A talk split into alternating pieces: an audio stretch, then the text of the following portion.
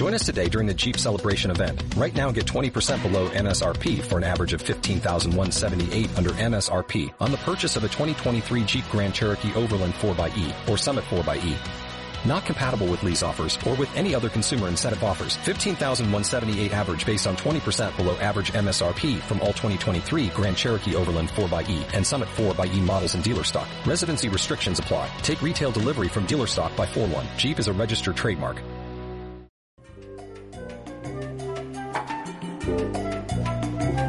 Combates en la cultura. Pensamiento y reflexión para la vida cotidiana. Verdades para decir, escuchar y cuestionar. Un saludo para todas las personas que nos escuchan. Mi nombre es Vanessa Ojeda. Hago parte de la membresía de Corpo Zuleta. Hola, mi nombre es David Santiago. También soy miembro de Corpo Zuleta. Y en este episodio estaremos conversando en torno a las verdades que se cuentan o se esconden sobre el cambio climático.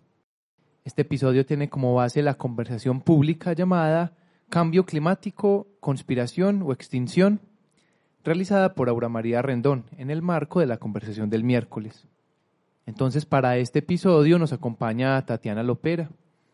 Ella hace parte de la corporación Penca de Sávila. Un saludo, Tatiana, para ti y gracias por aceptar esta invitación. Bueno, hola, un saludo para Santiago y para Vanessa. Muchas gracias a ustedes por la invitación y saludos para los y las oyentes.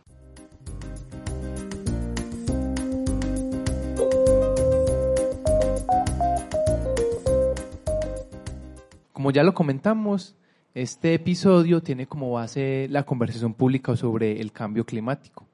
En esta conversación se evidenciaban que hay diferentes visiones al respecto. Hay algunas que muy cercanas al catastrofismo, otras negacionistas y otras también que pretenden hacer un análisis mucho más serio sobre este fenómeno.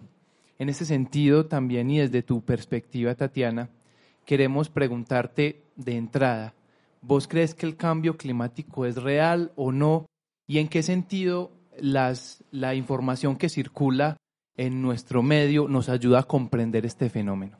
Vale, yo digo, eh, es real y vivimos las consecuencias, ¿cierto? Digo, vivimos en colectivo porque de alguna forma a, a, cada uno y a cada una nos toca de cierta manera, pero no significa que lo vivamos de igual manera, ¿cierto? Hay personas, comunidades que lo viven de manera más directa y otros y otras que quizá desde donde estamos no sentimos esos efectos de manera tan cotidiana, tan directa, pero que finalmente están ahí, ¿cierto? Por ejemplo, uno aquí en Medellín, eh, el tema de la contaminación del aire.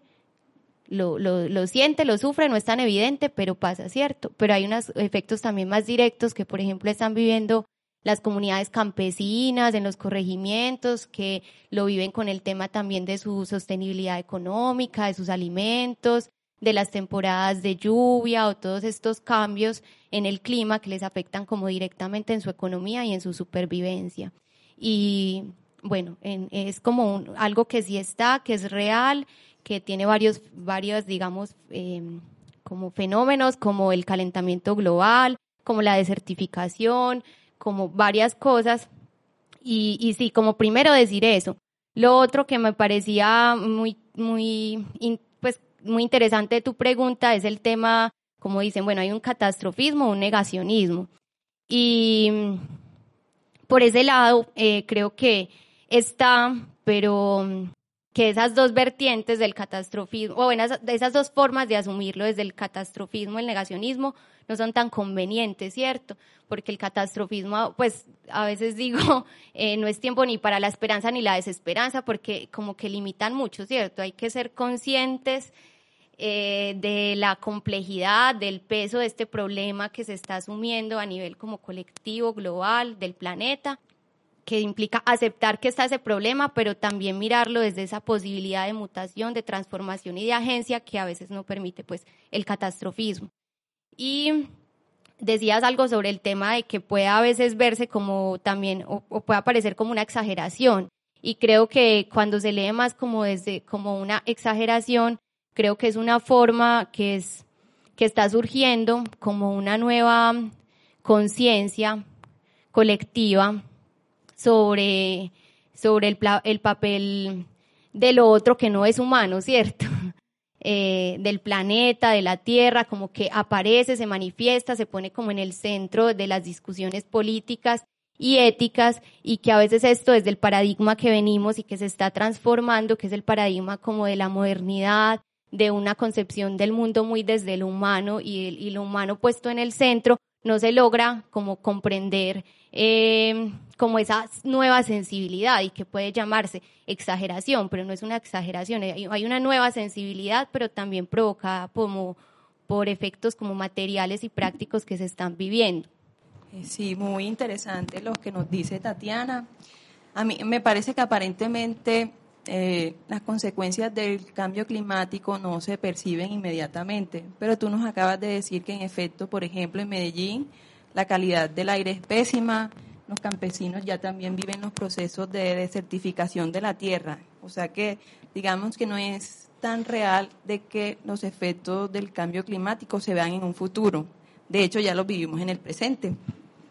Eh, también me parece muy importante eh, como vincular, digamos, tres actores sociales en relación con el cambio climático, ¿cierto? Por un lado, digamos, están los estados, ¿cierto?, que pueden hacer políticas públicas que se encaminen a frenar el cambio climático, cosa que, bueno, preguntémonos aquí en Colombia también cómo está ese proceso, ¿cierto? Eh, el otro actor que también me parece súper relevante es el empresariado, ¿cierto? El empresariado que utiliza materias primas que saca de la naturaleza, ¿cierto? Sé que han escuchado que, bueno, que nos dicen, eh, ahorre agua bañándose, pero entonces uno como ciudadano, como ciudadana se pregunta, pero bueno, entonces las empresas mineras, ¿cómo ahorran agua? ¿Cierto? Es, digamos, viendo, descifrando las responsabilidades en el cambio climático. Y por último, me parece también otro actor importante son los individuos, los individuos que se juntan para frenar y para cuestionar, ¿cierto? Cómo, para cuestionar cómo se hace un contrapeso a esas políticas que de algún modo desangran la naturaleza. Y ahí está la reacción ciudadana, ¿cierto? Porque también hay un montón de colectivos que se juntan, que protestan y proponen soluciones para frenar el cambio climático. Eh, sobre este último punto, quisiera preguntarte, Tatiana, Tú sabes que existe la idea de que la ciudadanía de a pie es casi que la única responsable del cambio climático. Digamos que ese puede ser un sentido común, muy, sí, muy popular que se piensa así. Y pareciera que sus prácticas conscientes las que le van a hacer frente a esta problemática. ¿Esto es verdad o debemos más bien arrancar el problema de raíz y cuestionar nuestro sistema económico? Eh, me parece una pregunta difícil, compleja, ¿cierto? Como de varias dimensiones. Eh, y que también, digamos, es una, una pregunta que está, a la que estamos respondiendo, digamos, sobre la marcha, individual, colectivamente, desde los gobiernos. Y, y bueno, como dar unos ciertos apuntes, como unas puntadas de lo que se puede decir sobre eso, pero hay una complejidad ahí como fuerte. El primero es ese ejemplo que ponías sobre cómo se le dice a los ciudadanos ahorren agua en su casa, bañense en cinco minutos, pero ¿qué pasa con la cantidad de agua que se gasta la minería, por ejemplo? Entonces, ahí pensaba en algo, ¿cierto?, que pasa con los acueductos comunitarios, en, en los acueductos comunitarios o rurales, como se conocen más, en el país, que es, por ejemplo, que a los acueductos se les pone esa carga y esa obligación de entregar agua sana y para el consumo humano a, digamos, a, la, a las personas a las que beneficia, ¿cierto? Y esto lo hace, digamos, las entidades de vigilancia. Entonces se les pone esa carga a los acueductos comunitarios, pero no se ve, digamos, esa fuente, ¿cierto? Con qué agua, con qué quebradas, se está relacionando los acueductos comunitarios para poder suministrar esa agua, digamos, a las personas de su vereda o de su barrio. Y son aguas que también en su fuente han sido contaminadas por otros actores. Entonces, eso me hacía pensar sobre la pregunta en algo pues que ya evidenciabas, que es el tema de, de que hay también un manejo estratégico sobre la crisis climática, sobre quién recaen las responsabilidades, también en el tema de la narrativa, a quién se le echa la culpa y qué no se dice, ¿cierto? Que se está como escondiendo. Sí, definitivamente, como bien eh, lo señalabas, es un, es un asunto complejo, ¿cierto? Sin embargo, eh, lo que decías me hacía pensar mucho en algo que eh, ahorita mencionabas y era el, el, paradigma, ¿cierto? Y claro, el paradigma en el cual está nuestra sociedad occidental estructura eh, la sociedad, las formas de vida, y digamos que de alguna manera el sistema no coopera tampoco para llevar ciertas prácticas eh, eh, y hacer una transformación, ¿cierto? Entonces, en ese sistema, claro, están nuestros gobiernos y ahorita Vane muy bien lo, lo señalaba que hay que hacer la pregunta sobre nuestro gobierno. Por ejemplo, hay una hay una hay un, un, acuerdo pendiente que es el de Escazú y nuestro y nuestro gobierno se está haciendo el de la vista gorda que nos permitiría, digamos, ir en una vía, digamos, mucho más en, en, en cuanto a, a, la prevención del cambio climático, ¿cierto? Entonces eso sería como, como una cosa que me hace pensar lo que tú dices. Y otro asunto es esa cooperación, pero ya si estamos pensando en un cambio de paradigma, ya no es solamente una, una cooperación eh, antrópica, es decir, de los seres humanos, sino una cooperación con todos los seres, ¿cierto? Porque de alguna manera la naturaleza viene, o el planeta, el universo, viene con sus propios ciclos y nosotros hemos de alguna manera como irrumpido en, en, cierto equilibrio y se hace necesario entonces, pienso yo, volver a, a, a, unirnos, digamos, como a ese ciclo, a esas temporalidades de la propia naturaleza y que, y que definitivamente, como también lo señalabas, es, es necesario en colectivos.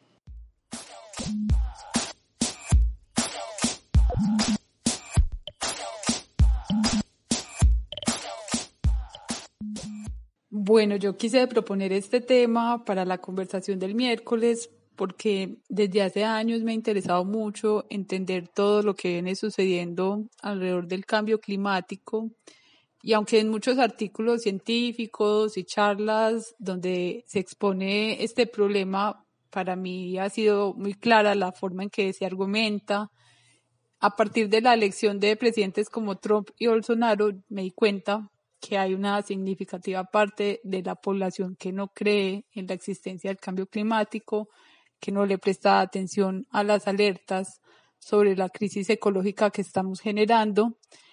Y pensé en la dificultad que, que implica aceptar muchas veces una verdad que nos incomoda, como decía Al Gore por allá en un documental de los 90, y en efecto, pues esta es una verdad que puede abrumar, que puede generar desesperanza, Así que me parecía pues muy interesante la posibilidad de conectar este tema del cambio climático con el tema de la verdad, porque las y los científicos no solo se están enfrentando al reto o a la exigencia de demostrar la existencia del problema, sino que también se enfrentan ellos y ellas, además, eh, con otros expertos o profesionales al reto de cómo comunicar eh, este problema cómo hacerlo llegar a las ciudadanías a asumirlo, a que lo puedan asumir como parte de su cotidianidad, o sea, como un problema que las toca, porque no es suficiente con que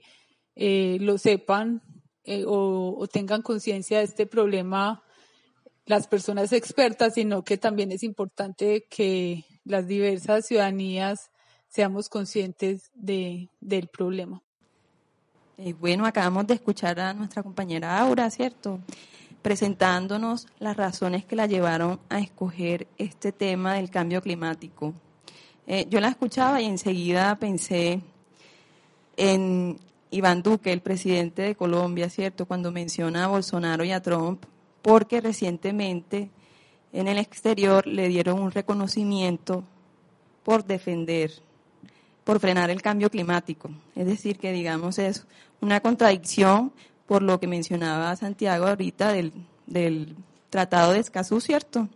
Entonces, bueno, eso es una narrativa, ¿cierto? Una narrativa también que se hace pública y que ubica a este personaje como defensor del, defensor del medio ambiente y en la lucha contra el cambio climático y nosotros, los ciudadanos y ciudadanas, vemos en nuestro país que realmente no es así.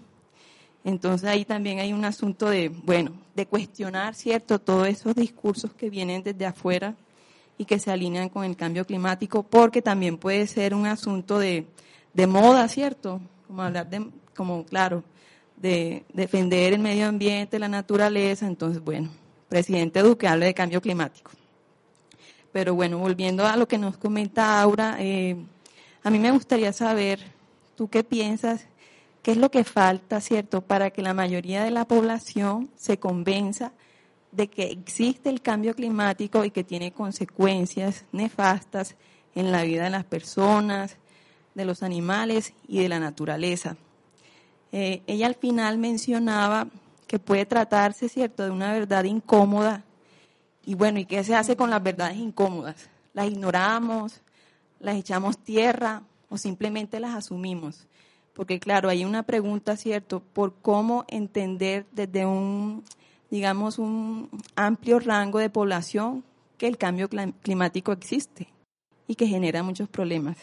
Pues creo que debe ser algo que pase como se necesita ese conocimiento, digamos, desde la experticia, desde el dato, para saber, digamos, la dimensión del problema y cómo actuar, pero a nivel de masificar eso y de que eso se vuelva más colectivo y más así, eh, a veces eso no llega tanto, ¿cierto? No le dicen, ah, que que el calentamiento global eh, subió de cero punto no sé qué a qué tanto, o los informes de la ONU que nos dicen eh, al planeta le quedan tantos años de existencia, eso como a la gente que le comunica, ¿cierto? Y como cómo puede responder frente a eso. Y pensando como en eso, creo y, he visto también como en otros procesos y proyectos que se puede comunicar más cuando se vuelve algo como existencial de la vida misma. Por ejemplo, uno escucha ya muchas comunidades campesinas, unos líderes, unas líderes ambientales del territorio, ¿cierto? Que eh, la crisis climática no lo ven como algo allá alejado, sino que es como yo no estoy de acuerdo con la minería o yo no estoy de acuerdo con, digamos, las grandes hidroeléctricas porque eso ha significado en mi existencia la pérdida de de lo que sustentaba mi vida y la vida de, mi comunidad y de mi familia. Entonces es algo como muy cercano que pasa como por el cuerpo y por la vivencia. Sí, cuando, cuando mencionabas todo esto, claro, aquí yo, yo pensaba que es importante también eh, destacar, eh, que ya tú lo, lo señalabas, Tatiana, eh, todos estos procesos que, se, que vienen adelantando diferentes comunidades campesinas y es también ver todos estos eh, movimientos sociales y, y, todos estos colectivos que en Colombia de 20 años para acá, de 30 años para acá, han venido tomando mucha fuerza. Entonces también por ese lado es también esperanzador ver que, que, que hay una, unas, unas, unas nuevas fuerzas que están haciendo resistencia y que estamos haciendo resistencia. Y bueno, en ese sentido entonces queremos preguntarte Sabemos que tú eres activista ambiental y, que haces parte de la corporación Penca de Ávila. Y bueno, y trayendo también a la memoria lo que decías, que eh, este cambio se requiere un cambio, digamos, existencial o que, que nos toque la vida, desde la corporación que haces parte y también desde tu propia vida, ¿qué haces? ¿Qué acciones concretas llevan y llevas a cabo para, para menguar el impacto del cambio climático? Esto eh, quería como una cosita que se quedó en el aire, que de pronto eh, he dicho como nuevo, novedoso, nueva conciencia, quizá, y que tiene que ver un poco con la pregunta anterior, que quizá no, no es algo tampoco como todo venía muy mal y ahorita es el momento de cambiar y, y, generar algo nuevo, porque también vemos que esas alternativas que vemos ahora como posibles que por ahí es, tampoco es que surgieron, que tienen su historia, ¿cierto? Que no surgieron hace 10 años y que son de ahorita, de lo contemporáneo, no. También tienen su historia, su tradición y quizás es un poco eh, el tema de retornar a ella, ¿cierto? Retornar con las condiciones actuales que tenemos, ¿cierto? Desde esa combinación, por ejemplo, de esos saberes, por ejemplo, de la medicina indígena o incluso pues de otros lugares, de la medicina china, de todas esas cosas, con las, los nuevos descubrimientos, otras cosas que son más como de nuestra contemporaneidad, bueno, como esa mezcla. Y sobre la pregunta que hacías, eh, la corporación pues en donde trabajo, se llama la Corporación Penca de Ávila, como ya dijeron. La corporación lleva 30 años en la ciudad y digamos que la existencia misma de esa corporación ya es, ya hay como un objetivo y una misión de hacerle frente a estas problemáticas que hemos hablado y que uno engloba como crisis climática, pero que digamos es una es una, una, un problema que pasa también como por lo ecológico, por lo social, por lo cultural, ¿cierto? Entonces eh, está esa perspectiva pues de la corporación y esa y la corporación tiene eh, digamos dentro de su naturaleza reconocerse como ambientalista y feminista.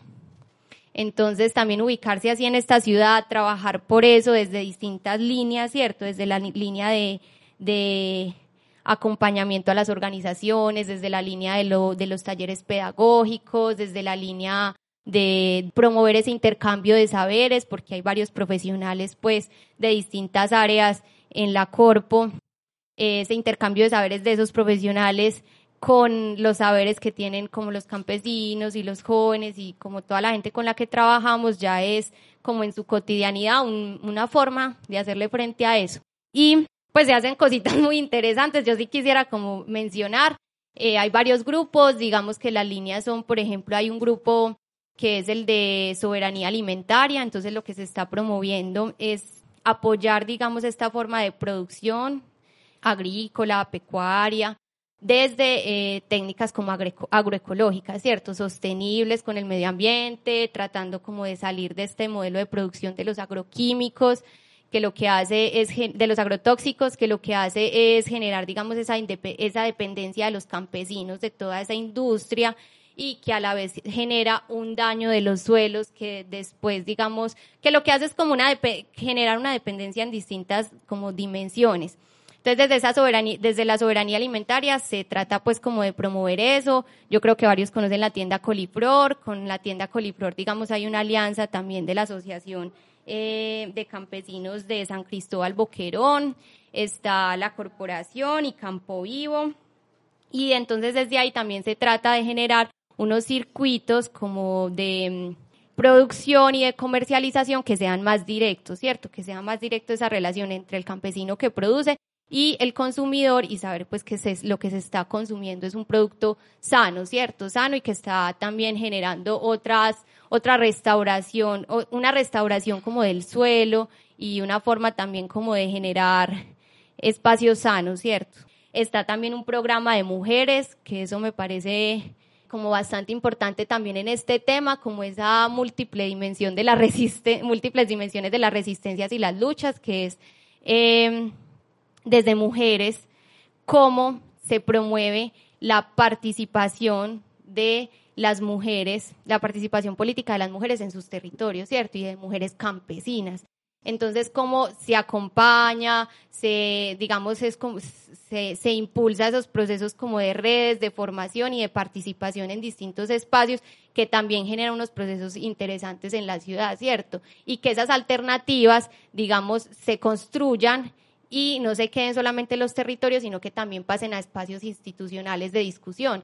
Bueno, también está como el trabajo con las juventudes rurales, desde reconocimiento del territorio, que también está ese tema, los compañeros y las compañeras que trabajan ahí cuando nos han contado de la experiencia.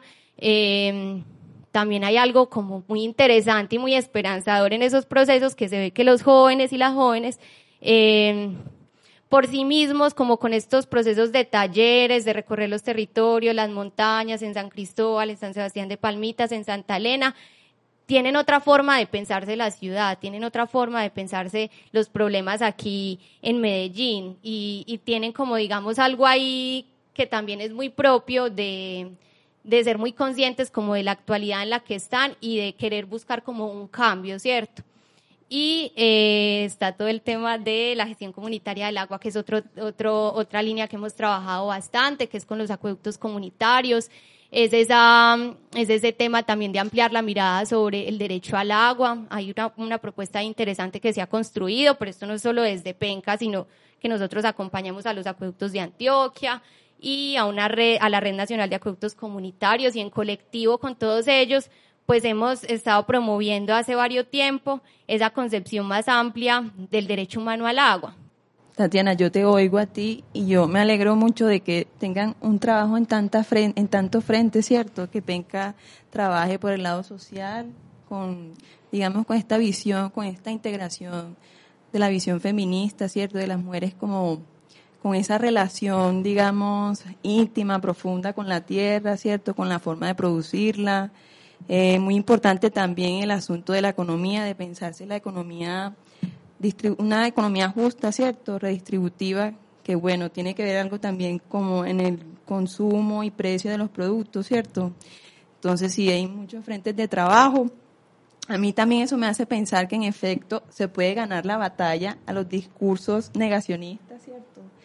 los discursos negacionistas o a los derrotistas, ¿cierto? Que no reconocen, digamos, la labor que hacen las personas y que esa labor, que me parece también muy importante, esa labor no es de ahora, ¿cierto? Sino que tiene un recorrido y precisamente reconocer, ¿cierto? Que desde mucho tiempo atrás diversos grupos sociales, ¿cierto? Comunidades han trabajado eso, siguen trabajando, de algún modo mina ese discurso hegemónico, ¿cierto? Que le quita agencia a las personas. Decir, yo creo que uno puede comenzar, ¿cierto?, reconociendo un trabajo colectivo y de algún modo divulgarlo, ¿cierto?, presentarlo a los otros y decirle, vea, es posible, se están haciendo cosas y de esa manera sí se puede frenar el cambio climático. Digamos, sí, un asunto colectivo, organizado.